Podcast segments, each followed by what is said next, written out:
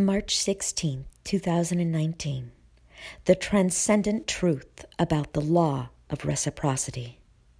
Many have studied and written about the law of reciprocity. However, few, if any, have opened the mind and brought the heart's mind online to experience the transcendent truth of the law of reciprocity that cannot be studied in a textbook or learned from a guru. Rather, it must be experienced to embody this transcendent understanding. May your heart and mind be illuminated by my experience with this law. Two years after my spontaneous awakening, I awoke one day late in the month of February with an inspired action. Take a group on a retreat to Mount Shasta on the spring equinox. My logical mind and the well educated part of me had a myriad number of doubts. Everyone knows that if you expect to market an overnight retreat that requires travel, you have to plan ahead. However, at that time, my life was no longer being directed by the logical mind. Instead, I was mastering the art of listening to the still small voice within.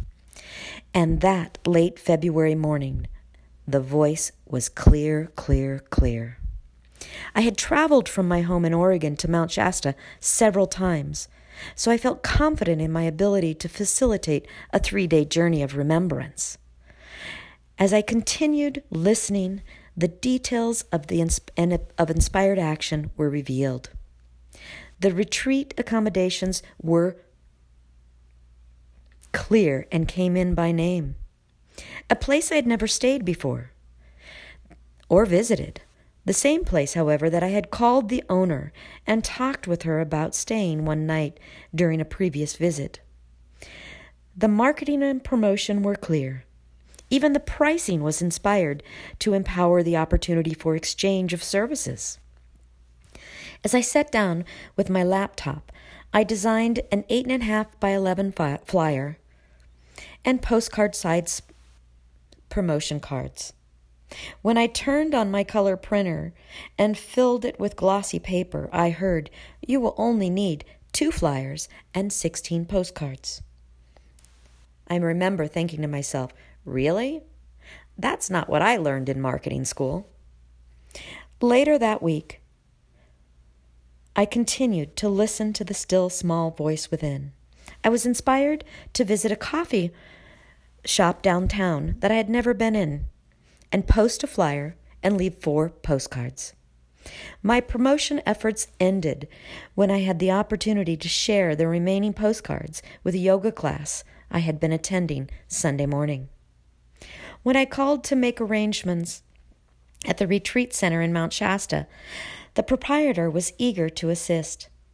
She even invited the retreat guests to take part in a prayer tying ceremony and a fire ceremony the night before the equinox.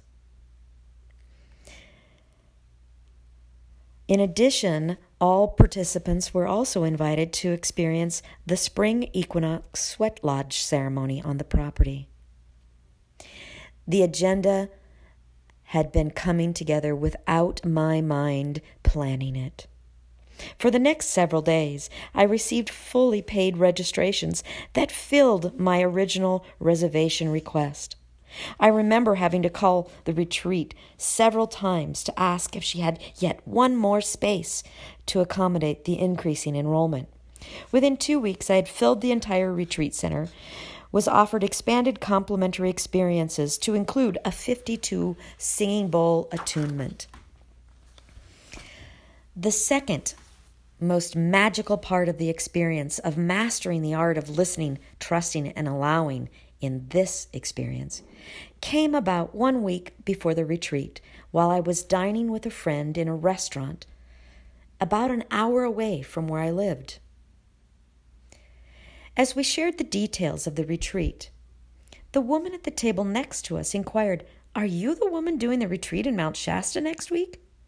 When I replied, Yes, how did you know?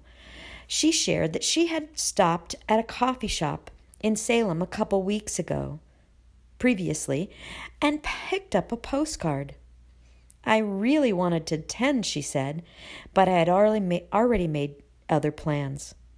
I knew in that moment that there was a transcendent technology working that, uh, that was beyond my mind's ability to understand. It wasn't until the closing circle of the retreat that I could embody the understanding about the transcendent truth, about the law of reciprocity.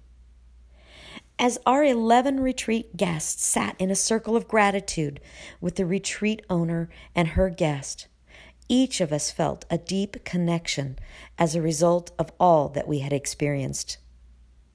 When the talking stick came around to the retreat owner, her eyes swelled with tears as she shared, Thank you for hearing the call. On April 15th, my property taxes are due, and I didn't know how I was going to pay the bill.